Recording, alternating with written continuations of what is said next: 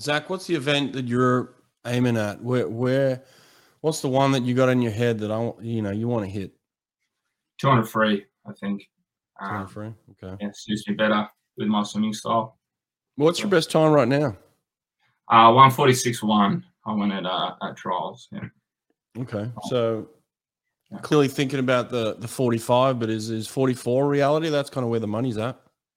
Yeah, I think uh, when it's all said and done, I want to be a 43, to be honest. So, um, yeah, laid, laid the foundation out with Bish a couple of times now. So, um, we've, we've got the game plan. It's just about uh, executing.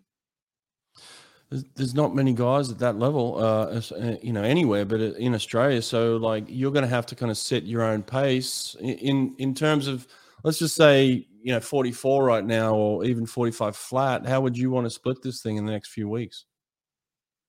Um, well, I think maybe a 50 point high, 51 low going out.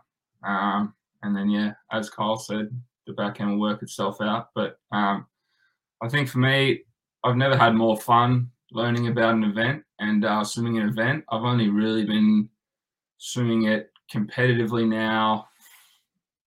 It's probably a year coming into trials now. So, um, yeah, I'm still learning. Um, there's so much to learn, especially when you can have guys doing the 400 free coming down and then doing the 100 free coming up. So it's kind of that middle event, and um, yeah, I'm uh, I'm training my ass off to try and nail it and uh, get everything I can out of uh, out of what I can do. But you're very raw at the moment. So Yeah. by the time Paris rolls around, it's going to be a scary prospect. But moment, it's learning the race plan and preparing for the big one, really. Step by step, race by race.